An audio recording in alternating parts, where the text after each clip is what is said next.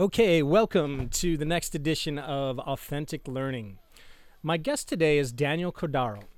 He's the co founder and CEO of the Contentment Foundation. Now, I feel it's important to point out that CEO in this case designates the Chief Equanimity Officer. Daniel holds a PhD from UC Berkeley and has acted as a mediator, scientist, writer, and cross cultural researcher at the Yale Center for Edu- Emotional Intelligence. His current work with the Contentment Foundation studies contentment from a scientific viewpoint with some of the top universities in the world and creates curriculum for all ages to help individuals cultivate contentment in their lives. Really excited to have Daniel here today. Um, I hope you'll join me in welcoming him. Daniel, thank you for being here. It's a pleasure to be here, Glenn. Thank you. You bet. So, Daniel, I, I would love to start. We, we call the show Authentic Education, and, and it means different things to different people, authentic learning. Uh, what do you feel is the place of mindfulness in the conversation about authentic learning in today's schools? Sure. So it's important to understand that from my perspective, or from our perspective at the foundation, we like to bring tools and strategies to students that allow them to live meaningful and flourishing lives. And one of the big questions is why are kids going to school? Why do they do that? Usually the response is, well, they come to learn. Well, why do they learn? And what are they learning? Well, maybe they're learning skills that they can use to get a job later on in life and uh, lead a, a meaningful existence where they have the skills and opportunities to contribute to society. But why are they doing that? Usually, all of this culminates in the idea that we want our kids to be happy. We want them to flourish and enjoy their existence in the short time that we're all here. And so, my question is why not just go to the source? And really tap into what is happiness? What is that thing that we're all looking for each and every day? And so, to me, the most authentic learning experience would root us in the skills, the concepts, and the ideals that bring us closer to a sense of ourselves and who we are as a deeply joyful person inside. That's wonderful. And so, would you would you say that that would be even paramount that that would be step one before we even branch out to intellectual learning or project-based learning or anything like that that step one would be that hmm, let's look inside and, and establish who we are and how we feel in this world Sure, it's a bold question, and I would be audacious to say yes. And so I'll qualify that by saying that everybody's different. Everybody hmm. has a different personality, a different disposition. Some people feel more, some people are thinkers.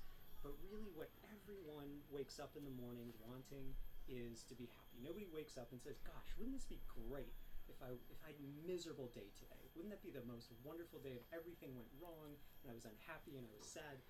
Nobody does that. Everybody is looking to enjoy themselves and to find the love and peace that's already inside of them.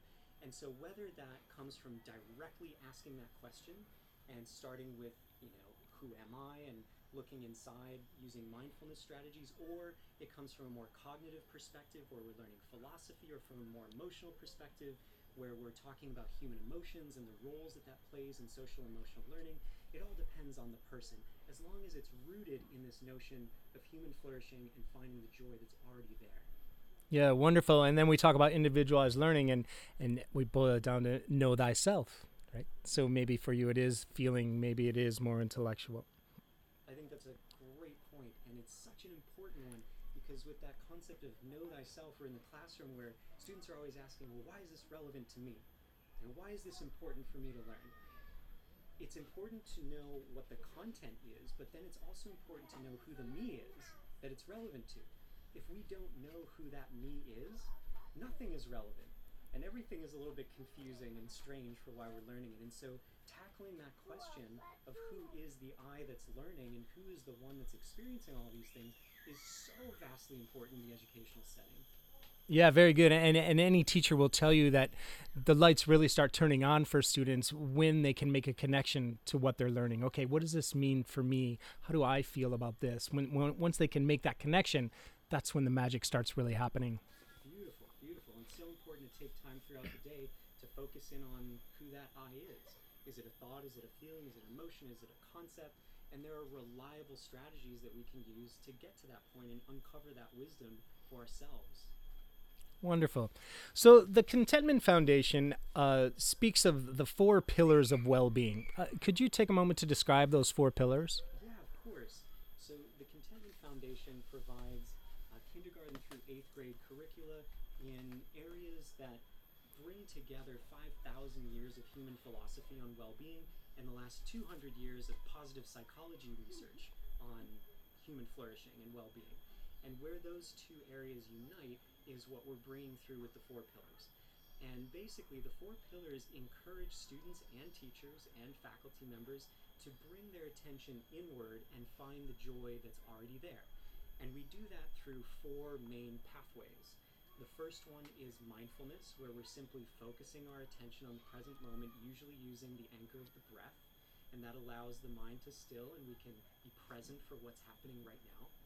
The second pillar is called community, where we bring in all this amazing research on altruism and compassion, empathy, forgiveness, love, all these great concepts that bring people together and form really positive and inspiring classroom climates.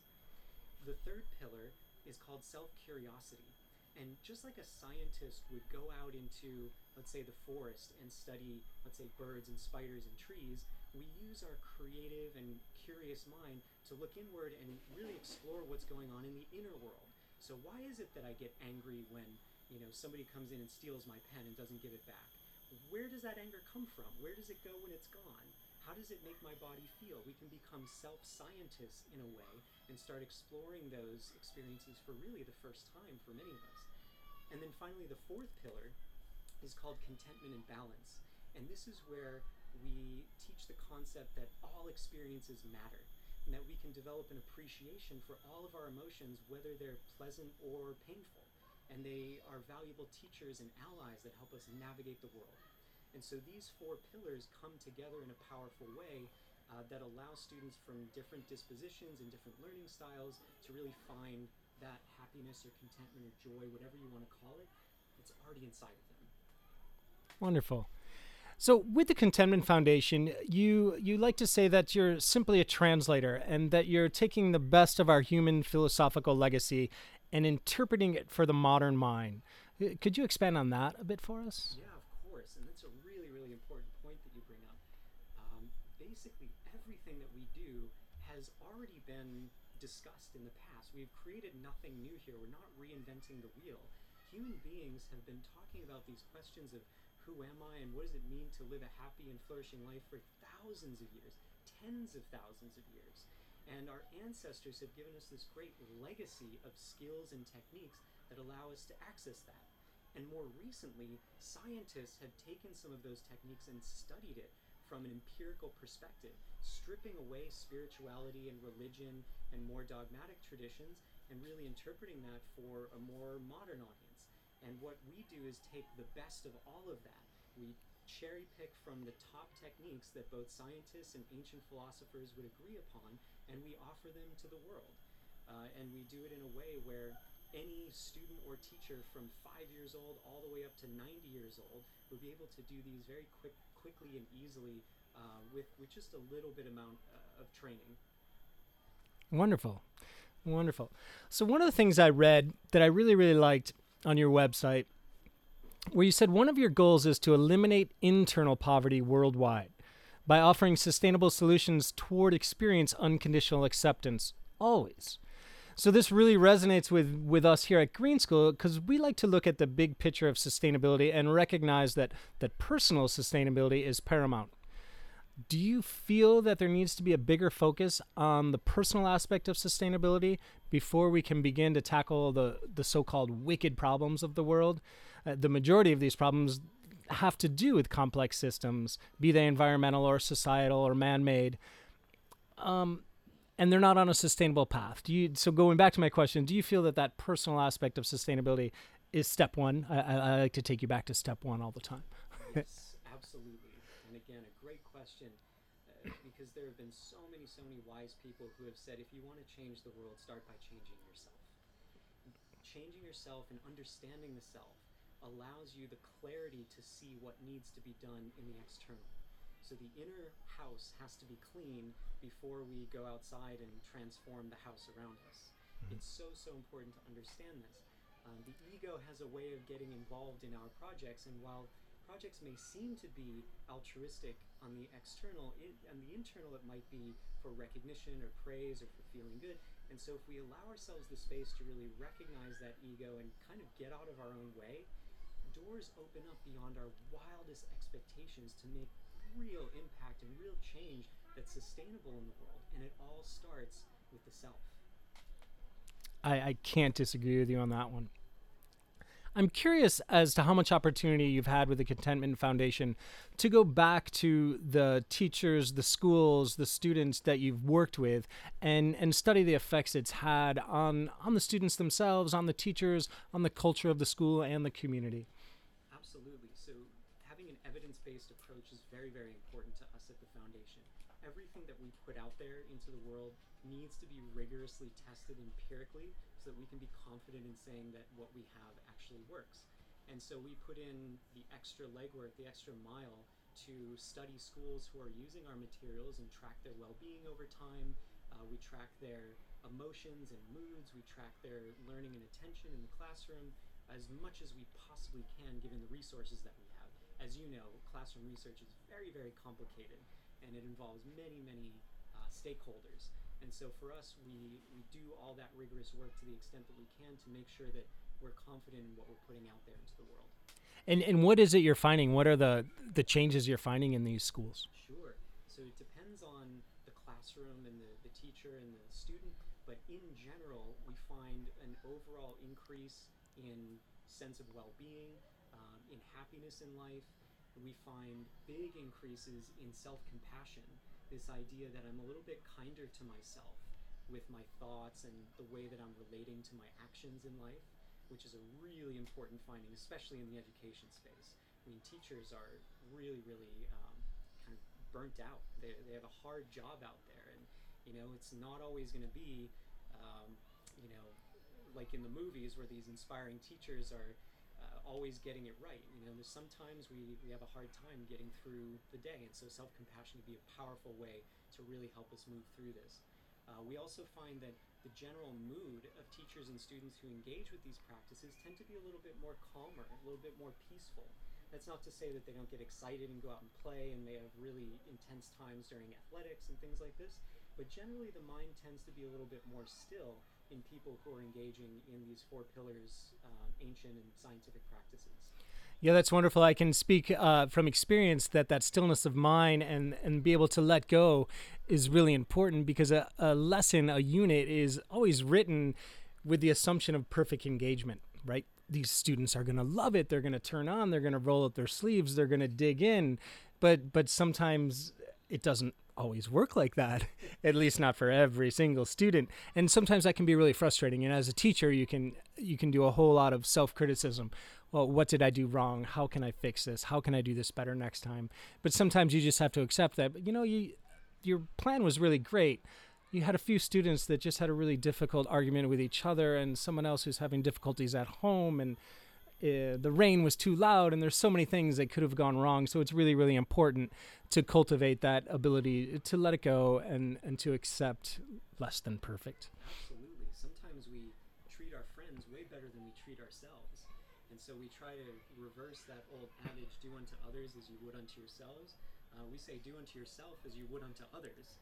Because oftentimes we're so great to one another. You know say glenn you're having a bad day and i notice that you're like, man, I'm really bummed. I had this lesson, it didn't pan out, and I feel like I didn't do a good job.